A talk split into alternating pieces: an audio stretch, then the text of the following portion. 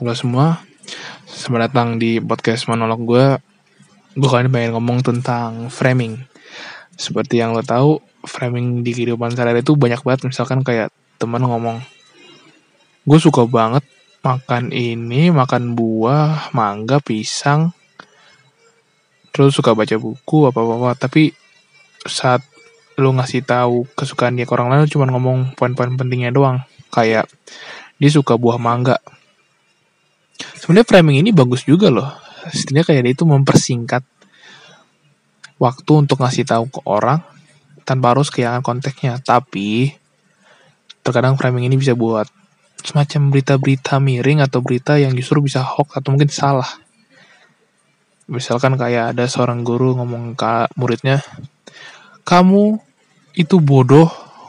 Kalau kamu nggak belajar Nah kalau misalkan kayak gitu, ntar temennya bilang ke orang lain guru itu bilang muridnya bodoh, tapi nggak dijelasin selanjutnya. Muridnya bodoh karena kurang belajar.